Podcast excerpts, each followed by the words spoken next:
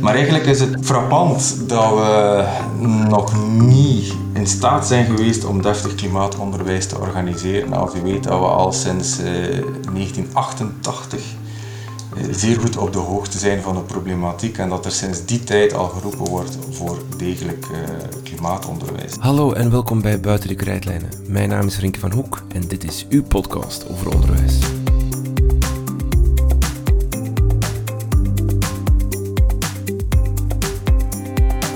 Net als vorig schooljaar gaan we ook dit jaar af en toe op wereldreis. Samen met VVOB, Education for Development, gaan we kijken hoe in andere landen specifieke onderwijsthema's worden aangepakt. VVOB is een ontwikkelingsorganisatie die al 40 jaar werkt aan de duurzame verbetering van de kwaliteit van onderwijs wereldwijd. Ze proberen te bouwen aan een rechtvaardige wereld waarin overheden in staat zijn om het fundamentele recht op kwaliteitsvol onderwijs te garanderen en te realiseren. VVOB Education for Development werkt in België en in acht landen in Afrika, Zuid-Amerika en Azië. We trekken in deze aflevering naar Zuid-Afrika en praten daar over klimaatonderwijs. U hoort daarover Shanu Misser van Fundisa for Change. Om context te geven aan de Vlaamse situatie en de inzichten uit Zuid-Afrika te bespreken, praten we met Pieter Boesemare van de Vives Hogeschool. Ready for takeoff, want Zuid-Afrika, here we come.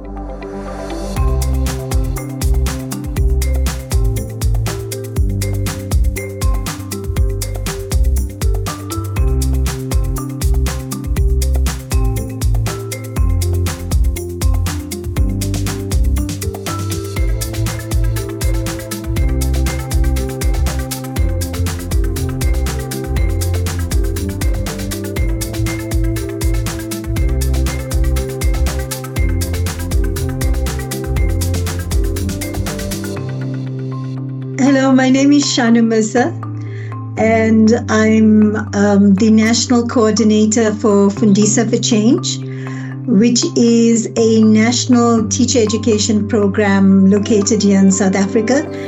And I'm based at a government entity within South Africa. Uh, mijn naam is Pieter Boesemare. Ik ben docent uh, klimaat uh, en een klein beetje wereldgeschiedenis aan de Vives Hogeschool in Brugge. En ik heb een aantal boeken geschreven uh, rond klimaat. Ik doe ook af en toe freelance opdrachten voor gemeentes. Uh, soms doe ik ook, of ik heb ook al opdrachten gedaan voor de Vlaamse overheid, uh, Europese Commissie enzovoort.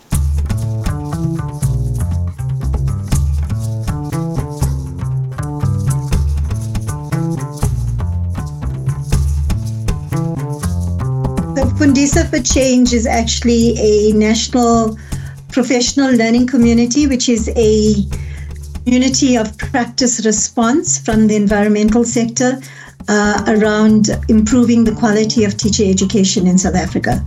So it's an organization. It's actually not an organization. It's a program. It's a national country program, which focuses on um, building or supporting capacity around the work around environment and climate change.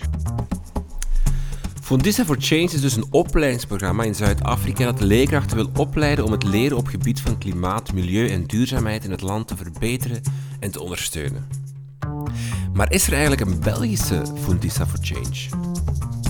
Dus men heeft vastgesteld, en dat is een beetje in Vlaanderen net hetzelfde, dat er binnen het onderwijs heel veel initiatieven lopen, heel veel verschillende initiatieven. Uh, en dat er ook heel veel verschillende benaderingen zijn van de klimaatproblematiek. Om daar, en om daar enerzijds een zicht op te krijgen en anderzijds ook dat geheel een beetje beter te stroomlijnen, is Fondisa for Change er gekomen in Zuid-Afrika. Ik denk dat we in Vlaanderen voor een stuk uh, met hetzelfde probleem zitten. Alleen hebben we hier niet meteen een, uh, een vergelijkbaar initiatief dat alles uh, mee stroomlijnt. Wat wel al gebeurd is, is dat er verschillende onderzoeken zijn geweest, heel recent nog een aantal, uh, die die verschillen een beetje in kaart hebben gebracht. Maar dan stopt het vaak in Vlaanderen. Dus het is, het is niet dat er dan een organisatie opgericht is om dan alles ook wat te gaan stroomlijnen. Dat is dus een echt vergelijkbaar alternatief als Fondisa for Change in uh, Zuid-Afrika is er in Vlaanderen niet echt. En missen we dat? Missen we dat? Uh, in zekere zin wel, want het in kaart brengen van uh, wat er allemaal speelt in het Vlaams onderwijs. Ik denk dat die fase al lang zou moeten afgerond zijn.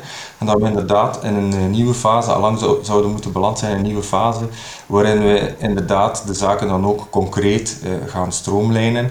En ik denk dat dat nog te weinig gebeurt. Pas op, dat betekent niet dat er niets gebeurt. Ik denk bijvoorbeeld aan de eindtermen of de onderwijsdoelen, zoals men dat nu heet. Eh, daar zien we toch dat een vak als aardrijkskunde zich toch een beetje eh, geprofileerd heeft om enkele basiszaken rond de klimaatkwestie toch eh, fundamenteel te verankeren in, in, in het vak. Wat zeker een, een, een verbetering is eh, ten opzichte van vroeger. Om te begrijpen hoe het klimaatonderwijs in Zuid-Afrika vorm krijgt, moeten we misschien eerst inzicht krijgen in hoe men in Zuid-Afrika kijkt naar klimaatverandering. Yeah, I'm actually very happy you asked that question because, um, you know, in, in around about 2016, we did a little bit of a review around the different approaches to climate change education in South Africa. And we found that there are these very different approaches to climate change uh, education. And some people are, are, approaching it from very much of a science perspective. Some people are approaching it from an adaptation perspective. Uh, some are approaching it from a mitigation perspective. And some are looking at it from, you know, more of a curriculum focus or curriculum activated focus. So we have these various approaches to climate change um, within the country. Shanu ziet hoe klimaatonderwijs op verschillende manieren benaderd wordt. Enerzijds vanuit wetenschap, anderzijds vanuit hoe we ons aan moeten aanpassen, hoe het ons kan beperken. Anderen benaderen het dan weer vanuit een curriculum. Shanu zoekt nu naar de gemeenschappelijke bodem in deze verschillende benaderingen. Ze zoekt een conceptueel framework waar dit allemaal in past. Everyone trying to do different things, but what holds it all together is the key. Because we found, for example, in the South African um, curriculum, itself there's there's a lot of climate change content. There's some foundational science that's already there. Um, there's some aspects linked to mitigation uh, but aspects linked to for example adaptation don't come through as strongly in the south african curriculum at the moment.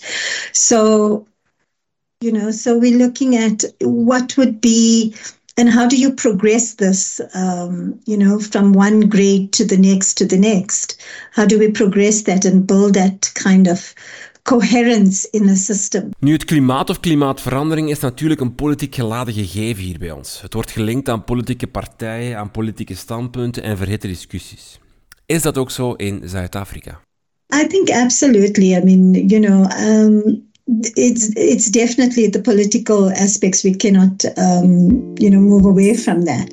There's definitely i mean in south africa we have the presidential climate change commission that's been set up that um, you know looks at it and they've come up with the idea a just uh, transition and it's it's more of a just energy transition. And a lot of the discussions around uh, you know energy and energy uh, are being focused there currently.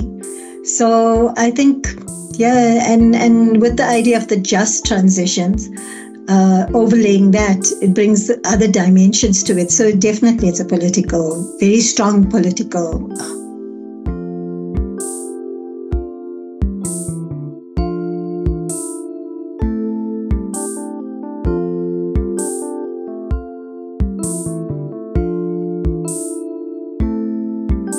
Die politieke geladenheid is er dus zeker ook in Zuid-Afrika. Soms vraag ik me af of die politieke lading van klimaatverandering er niet voor zorgt dat we niet voluit durven gaan in klimaatonderwijs. Dat we bang zijn om ons te verstrikken in een politiek web. Ik leg deze bedenking voor aan uh, Pieter Poesemare. Uh, dat is ergens wel aanwezig, maar langs de andere kant overdrijf je misschien een beetje. Uh, enerzijds wordt die politieke geladenheid wel een beetje gevoed door de manier waarop er standaard uh, over de klimaatkwestie gesproken wordt in het onderwijs. Hè. Als je ziet dat er daar een heel leger aan organisaties rond het onderwijsveld hangt die die klimaatkwestie probeert te behandelen via projectwerk, dan zie je dat dat projectwerk toch hoe moet ik het zeggen, sterk beïnvloed wordt vanuit een bepaalde hoek. En dat er daar dan soms reactie tegen komt, dat is ook ergens wel te begrijpen. Wat ik ook wel merk, als je het gewoon aanbrengt in, een vak, dan is de tegenstand veel minder. Bijvoorbeeld, ik heb net gezegd dat binnen het vak aardrijkskunde uh, klimaat, de klimaatkwestie meer standaard en uitgebreider aan bod zal komen vanaf nu. Ik ben er wel van overtuigd dat binnen dat vak de weerstand van de buitenwereld veel, veel minder groot zal zijn. Uh, terwijl dat we het nu vooral aangepakt hebben via organisaties die cirkelen rond het onderwijsveld. En die organisaties ja, die bekijken de klimaatkwestie wel vaak vanuit een bepaalde bril. Uh, die je misschien links zou kunnen noemen. Uh, op zich niks tegen, maar natuurlijk als dat het enige is, de enige manier waarop we jongeren confronteren met die klimaatproblematiek, enkel vanuit die bril, ja, dan dat is ook wel problematisch natuurlijk. En dat er daar dan een zekere tegenreactie op gekomen is, of op komt, of uh, is, dat lijkt me ergens ook wel logisch. Maar moesten we het een klein beetje professioneler aanpakken allemaal in het onderwijs, dan gaat die weerstand ook kleiner zijn. Daar ben ik wel van overtuigd. Welke rol moet onderwijs spelen in het debat over de problematiek van klimaatverandering? I think one would ask whether it's a long term goal, a short term goal, or a medium term goal. Education, you know. I think there are some things that are very immediate in education because schools are part of communities and it's schools and communities. And at the same time, when you bring in the adaptation discussions, and we can talk very much from our own um, experiences here.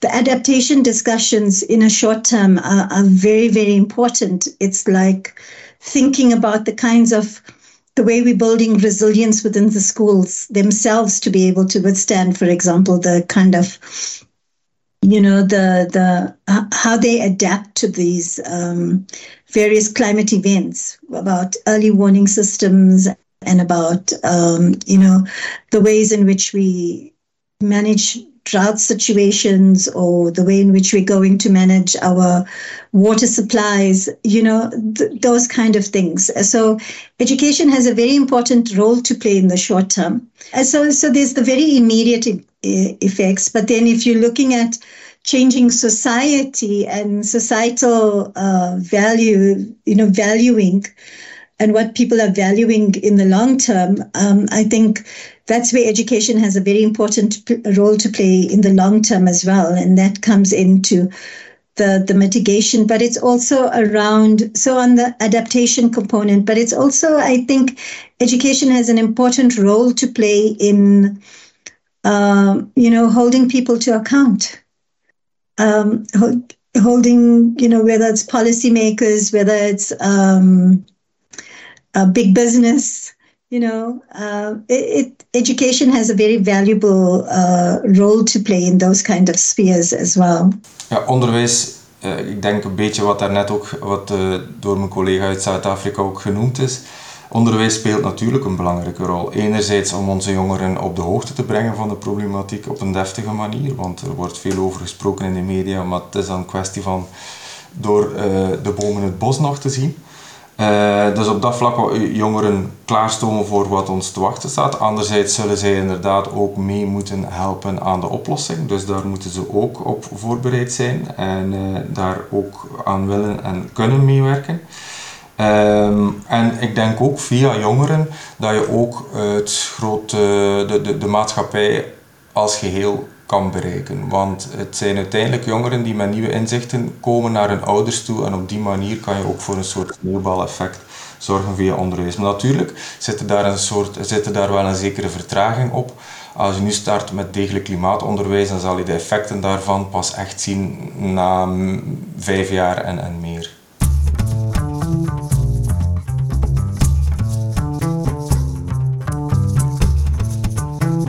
Volgens Shano moet onderwijs een rol spelen zowel op de korte als op de lange termijn. Die korte termijn gaat over overleven. Over hoe kunnen we op korte termijn ons leven aanpassen aan de huidige gevolgen van klimaatopwarming. Op lange termijn gaat het over de maatschappij. Hoe we moeten omgaan als maatschappij met die beperkingen en die aanpassingen. Maar ook over wie er verantwoordelijk is. Wie moeten we ter verantwoording roepen? Het stemt tot nadenken. In Zuid-Afrika zijn de gevolgen van de klimaatverandering veel voelbaarder dan bij ons. Dat maakt dat voor ons klimaatverandering soms nog wat te abstract, te ver van mijn bedshow is. Een ander interessant verschil is ook dat Shanu vooral spreekt over adaptation, aanpassingen, aanpassen aan de situatie. Terwijl hier in Vlaanderen volgens Pieter Boesemare vooral ingezet wordt op mitigation. Onszelf beperkingen opleggen, CO2-uitstoot beperken om zo de klimaatverandering tegen te gaan. Ja, dat is ergens wel logisch, denk ik. ik uh, als je bijvoorbeeld ziet uh, dat Europa instaat voor ongeveer, ik heb het over de EU27, voor ongeveer instaat voor 6, 7 procent, ongeveer 7 procent van alle CO2-uitstoot wereldwijd. Uh, dat is al behoorlijk, behoorlijk wat. Terwijl als je het hele Afrikaanse continent be bekijkt, dan staan zij nauwelijks in voor, voor, voor het probleem. Dus uh, de, de, de grote veroorzakers van de klimaatopwarming, die moet je wel uh, situeren. China, Amerika, uh, Europa.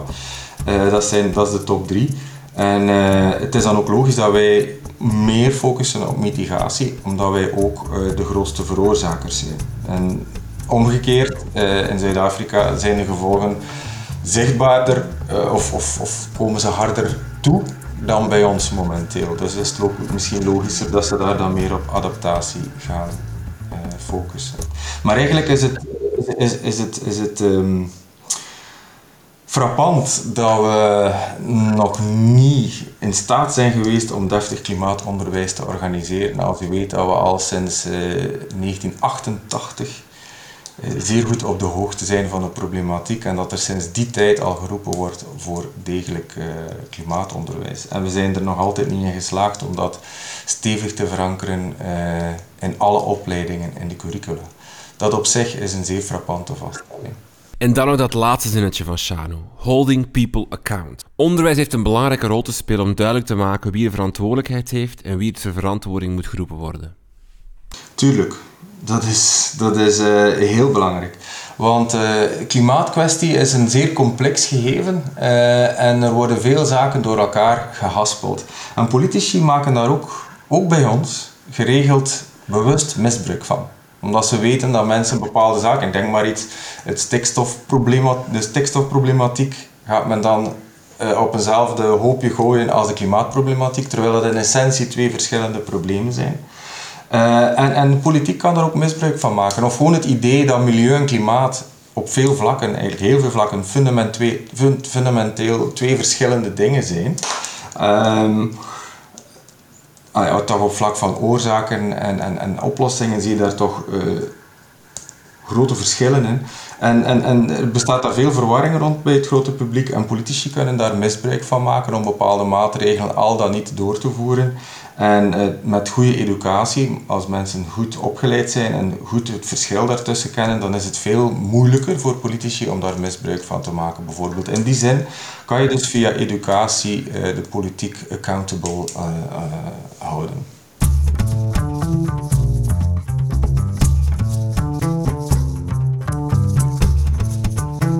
Hoe train of professionaliseer je nu om te zorgen voor een kwalitatiever klimaatonderwijs? Waar begin je? Met het curriculum of met de leerkracht zelf? So many many years ago, we started working with you know the whole um, agenda of uh, whether it's climate change or whether we're talking about um, you know biodiversity loss, etc. But it was always located outside of people's practice. And um, as a as a program, we and as a country, we had to take a step back and say we have real systemic um, things that we need to focus on and prioritize as a country. And one of the things was the curriculum. Um, and so, in working with teachers, we identified together with, we have this thing where we work with the experts and the uh, well, I, I wouldn't say teachers are not ex- teachers are experts in their or you know in their space and in their field, but with, for example, a climate scientist and a teacher working together. And what they look at is where is the climate change content in the curriculum? You know? And then you see that there are certain gaps. So then we, in South Africa, our curriculum is called CAPS. So then we look for what are the gaps in CAPS together, you know? And, and, and then looking at if this is the base for understanding climate change, where is that in the curriculum? But then also, if it is not there, then what? How do we work with that uh, going forward? So it's placing the teacher and the teacher practices at the center of and at the heart.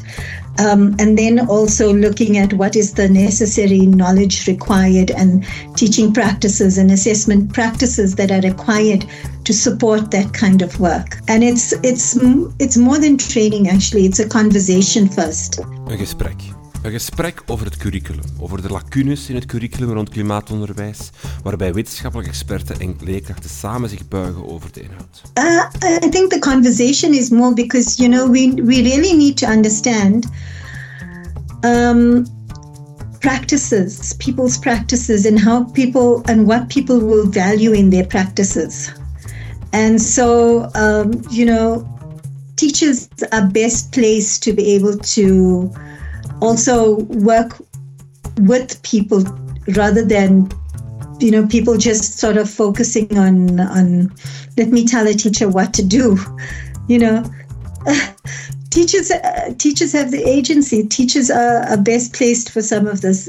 All they need sometimes is to link up with the relevant people or have the be part of relevant conversations because a lot of the learning happens through the conversations we are part of um, and and you know and sometimes so it's I think it's it depends on what we conceptualize as training and how we see training. Um, so so that's another thing for us to think about, you know, and and so and and how we engage with these kind of practices and knowledges that are out there, and and yeah, so that's why I think it's more than just training as such. It's it's very much about engaging in in uh, learning communities, you know um, yeah, with the yeah, very much learning from each other and learning from each other's practices, but also, I mean, engaging with other people in the field of climate change education. And I think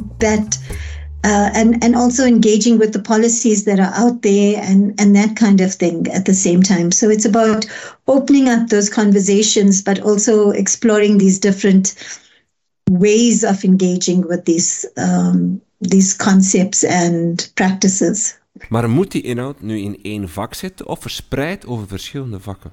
Hoe doen ze dat in Zuid-Afrika?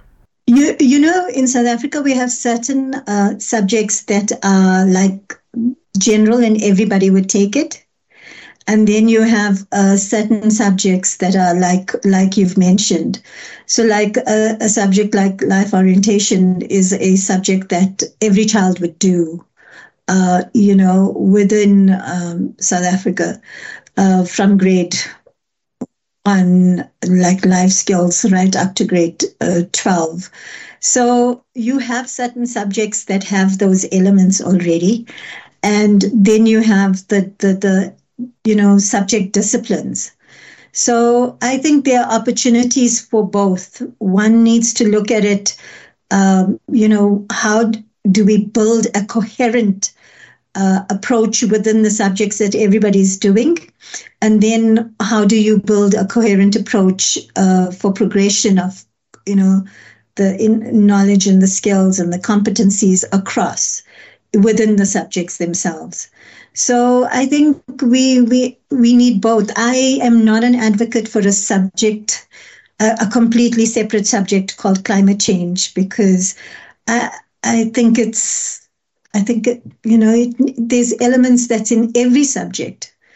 Um, so we need to look at, you know, how we build a coherence across the system. Als ik me goed herinner, zei Chanou dat zij voorstander was dat uh, alle leerkrachten uh, klimaatonderwijzers zouden zijn, of klimaatleerkrachten zouden zijn. Ik ben het daar niet mee eens, omdat enerzijds uh, het aantal leerkrachten die een degelijke opleiding heeft gekregen rond de klimaatkwestie is heel beperkt. Hè.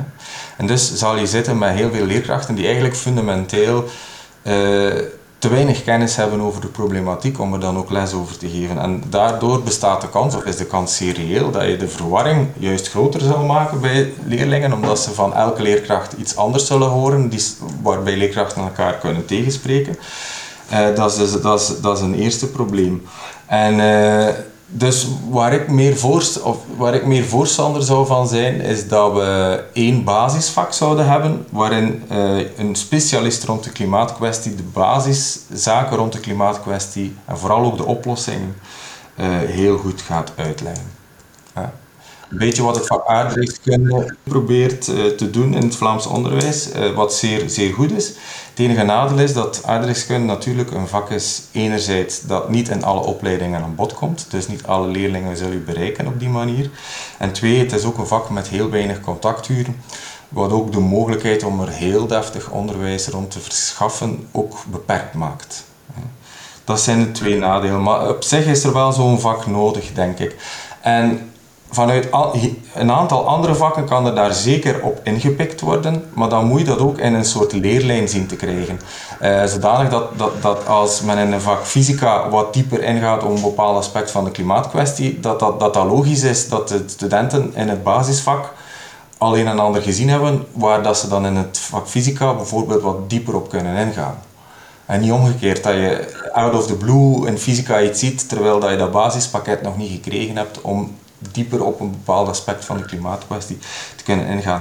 Dus een dergelijke leerlijn, eh, naast eh, voor andere vakken dan, hoe dat je die andere vakken, een aantal andere vakken eh, bij dat basisvak kan voegen, is ook heel belangrijk. Dus je hebt een basisvak eh, nodig, dan een leerlijn eh, waarin een aantal andere vakken kunnen op inhaken.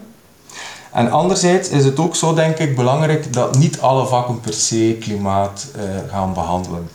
Want wat ik vastgesteld heb bij mijn studenten en ook uit ervaring, en daar ben ik echt van overtuigd, is dat er ook zoiets bestaat als klimaatmoeheid. Eh, of overkill, zoals ik het eh, in een van mijn boeken benoem. En namelijk, eh, wat we nu vaststellen, is dat eh, leerlingen in het secundair onderwijs vanuit verschillende vakken plotseling iets horen over de klimaatkwestie. Uh, en dat, dat ze dan na verloop van tijd beu zijn. Ik geef een aantal concrete voorbeelden. Uh, bijvoorbeeld in het vak Nederlands. Uh, je hebt dan een ijverige leerkracht die met de beste bedoelingen van de wereld zegt van kijk, we gaan hier twee teksten rond de klimaatkwestie behandelen. Um, en dan zal ik daar een aantal vragen rond stellen, rond leesvaardigheid en, enzovoort. En wat hebben ze dus gedaan? Ze hebben een tekst rond klimaat gelezen. Maar de einddoelen van die les, die blijven wel einddoelen Nederland. Hè, rond uh, begrippen kunnen uh, snappen, leesvaardigheid enzovoort. Uh, en in een ander vak komen ze dan bij wiskunde. Ah, we gaan ook hier, hier ook iets doen rond klimaat. We gaan bijvoorbeeld de inhoud berekenen van een vuilniszak. Alhoewel dat dat niet echt met klimaat te maken heeft, maar dan heb je wel een leerkracht die begint over vuilnis en klimaat, die relatie die, gaat, die, die, die dan gaat leggen. Dan is dan weer iets rond klimaat. En in het volgende vak weer iets. Maar op het einde van de rit, wat heb je gedaan? Je hebt de klimaatkwestie voortdurend aangeraakt, maar niet onderwezen.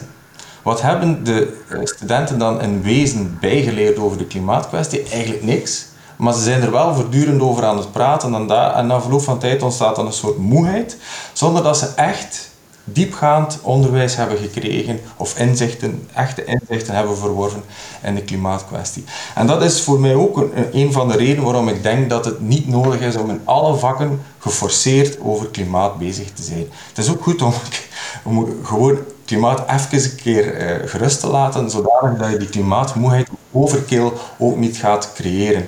En dat, dat, dat, is, dat zijn een aantal redenen waarom ik denk dat het geen goed idee is om alle uh, leerkrachten per definitie klimaatleerkracht te gaan noemen. Er zijn daar te veel nadelen aan verbonden. Ik ga het anders stellen.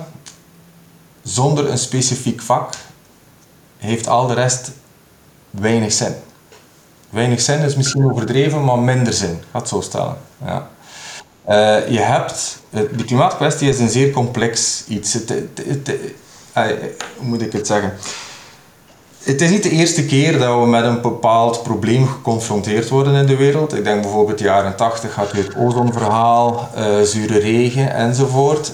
Dat hebben we toen opgelost met projectwerk in het onderwijs. Hè. En dat was ook te doen omdat ja, die problematieken zijn relatief eenvoudig uit te leggen. En dan, kan je met, dan is een project hier en daar een project vaak wel voldoende. Of bijvoorbeeld rond sorteren of composteren enzovoort. Via projectwerk kan je daar wel uh, een en ander mee doen, omdat de inhoud relatief makkelijk te begrijpen is. Bij klimaatkwestie is alles zo complex dat je niet die standaard manier van aanpak kan gebruiken zoals dat we het met vorige problemen hebben gedaan. Hier heb je echt wel een, vak nodig dat die diepere inzichten uh, meegeeft aan, aan leerlingen en ook handelingsperspectief meegeeft uh, aan, aan, de, aan de leerlingen. Uh, en, en dat is een verschil met, met al hetgene wat we ervoor hebben meegemaakt, wat vergelijkbare problematieken betreft. En dus hier heb je zo'n basisvak nodig. En op, on top of that kan je zeker ook nog met projecten gaan werken en andere invalshoeken eraan koppelen. Dat kan zeker, maar als die basis er niet is, dan heeft al de rest eigenlijk, is het een beetje is dat zeer oppervlakkig en zal dat nooit leiden tot diepe inzichten. Meer zelfs, het kan de verwarring net groter maken. En dus zo'n basisvak is lijkt me wel belangrijk en dat is iets wat voor mij betreft dan anders is wat Chanou zegt. Zij, voor haar is dat minder belangrijk, terwijl dat voor mij echt wel fundamenteel is om tot diepere inzichten te komen, omdat de problematiek gewoon van een andere orde is dan al die problematieken die we in het verleden hebben eh, behandeld of moeten behandelen.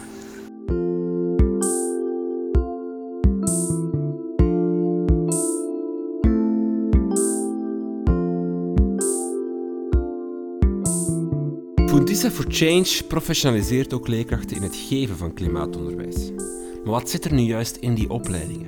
Gaat het voornamelijk over inhoud, over kennis, of gaat het verder dan dat? I think it goes further than that. Uh, it's uh, knowledge is just one aspect. I think of um, climate change. Knowledge is just one aspect. It's about the so so the kind of framework we're looking at currently is around the knowledge, the ethics, the justice, uh, the action, the agency. uh, within you know the various levels the the learner the school the teacher the community uh, across the different you know stakeholder groups but it's also across the you know having a very strong framework that builds looks at knowledge but looks at agency that looks at ethics that looks at issues of justice and uh, and that kind of a framework is something that we're working with currently. But it's also not just about the knowledge. It's about you you know it's about how do we teach that? And how do we assess that? And how do we then improve school practices to be able to um, you know support us to to look at ad- adaptation or look at resilience building in the, within a schooling system. Het gaat dus over kennis, ethiek, de rechtvaardigheid, actie, maar ook hoe we dat vertalen naar de lespraktijk. Hoe geven we daar les over? En daar zit een interessant vraagstuk in. Klimaatonderwijs kan heel abstract en complex ogen. Hoe maak je dat dan concreet naar je leerlingen toe? Hoe maak je het tastbaar? Definitely, because I mean, these are such big concepts, right? They're so abstract. And when you tell somebody you know but the air travels here it's like it's it's hard to actually you know um, visualize. So, so, what the way in which we've been working is we've been looking at um, very much situated learning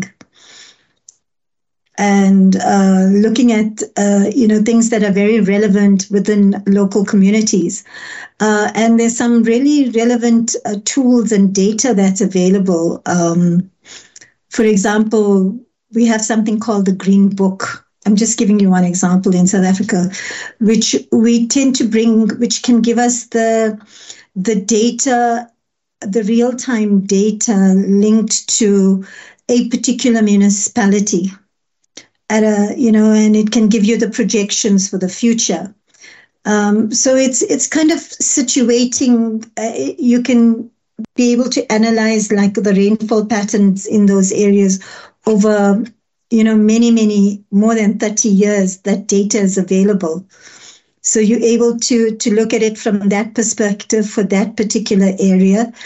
Um, you know you can also then analyze the the temperature uh, you know, over a long period of time.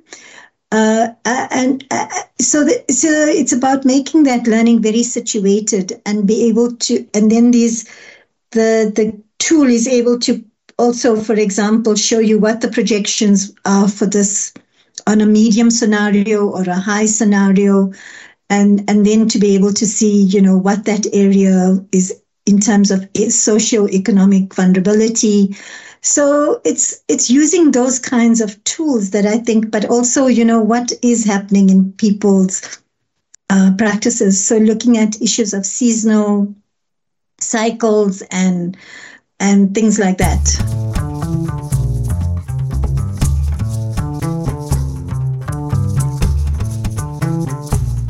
Shanu wijst op de mogelijkheden van situationeel leren.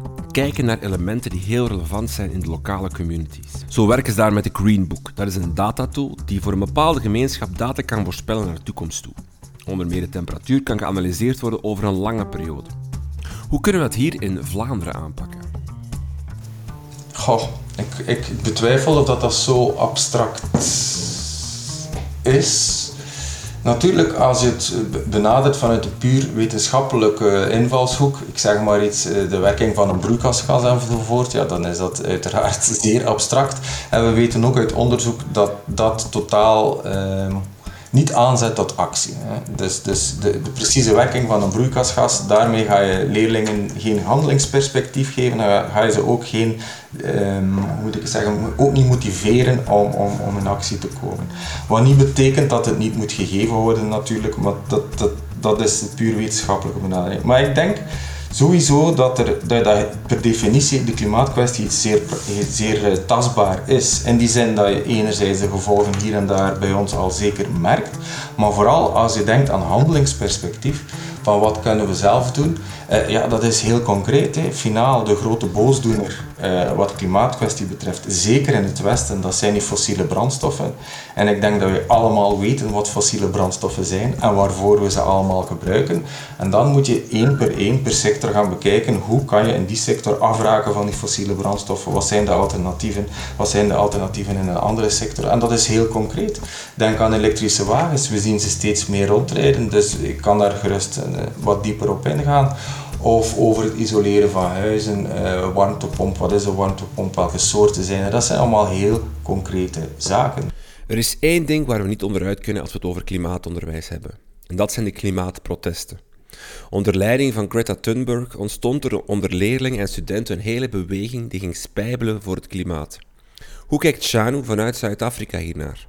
Hij moet klimaatonderwijs leerlingen aanzetten tot actie, tot protest. Absolutely. I think, um, you know, good climate change education has to inspire action. Otherwise, people will live in and, and, and, inspire hope and the imagination. Otherwise, we won't get any innovations. We won't, it, it has to have action, you know. Uh, it has to be able to give people the option that they can, there is something that every one of us can do. Um, you know, climate anxiety is a very big thing at the moment, especially amongst young people. And, um, you know, we all need to feel that there is something that we can do. Um, and, and, you know, that every little action will make a difference. Although, um, you know, on the bigger scale, it, it, it's much bigger issues uh, that we're dealing with. But when it comes to on the ground, it's very much about the adaptation as well. You know, it's about uh, how will we survive going forward. And um, it depends on what type of actions we encourage.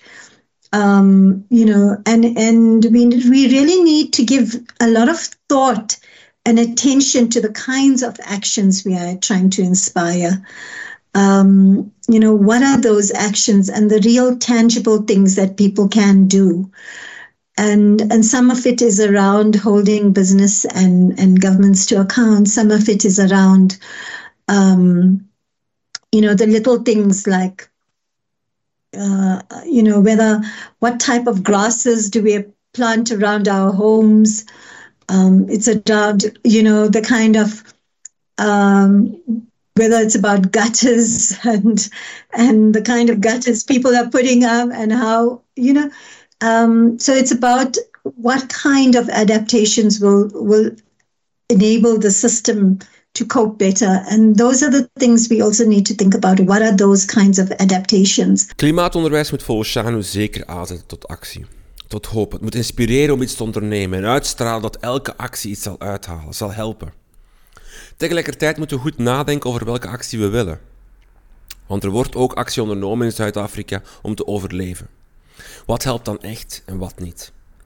Hoe kijkt Pieter Boesemare hiernaar? Vindt hij ook dat we in Vlaanderen klimaatonderwijs moeten geven dat aanzet tot actie? Um, dat is te zien wat je bedoelt met actie.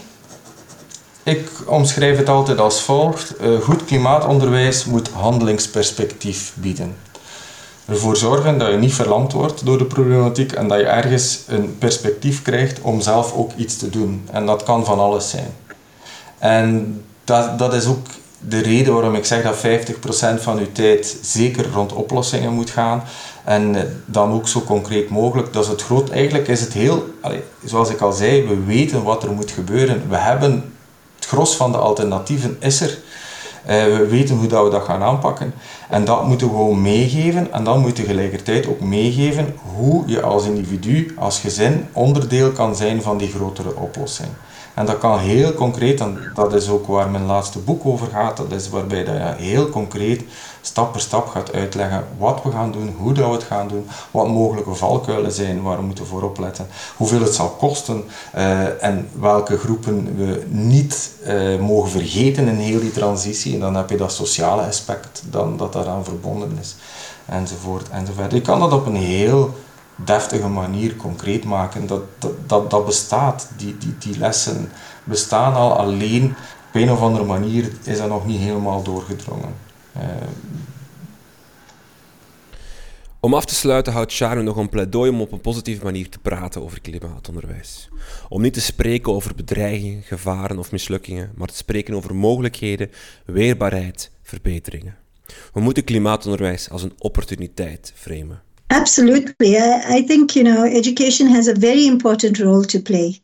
Um, you know, with with the new generation that will be um, the leaders, the future leaders, you know, uh, it's about building that uh, alternative ways of thinking and and innovating and imagining um, you know, and the imagination and new possibilities that one could be thinking. Um, if we don't have new thinking and new innovation ideas coming through, then we we actually will keep perpetuating the same things.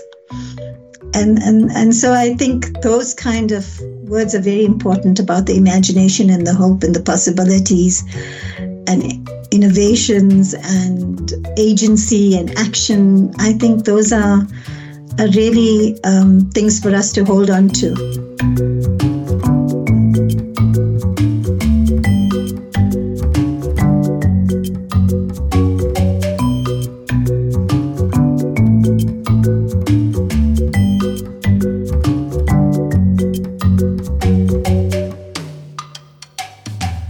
Dit was het dan weer voor deze aflevering. Meer info over VVOB en Foodisa for Change vind je in de show notes van deze podcastaflevering. Blijf op de hoogte van onze nieuwe plannen en afleveringen via onze Twitter of Instagram. Ook op www.dekrijtlijnen.be vind je de overzicht van al onze podcasts en al onze podcastafleveringen. Dank voor het luisteren en tot de volgende.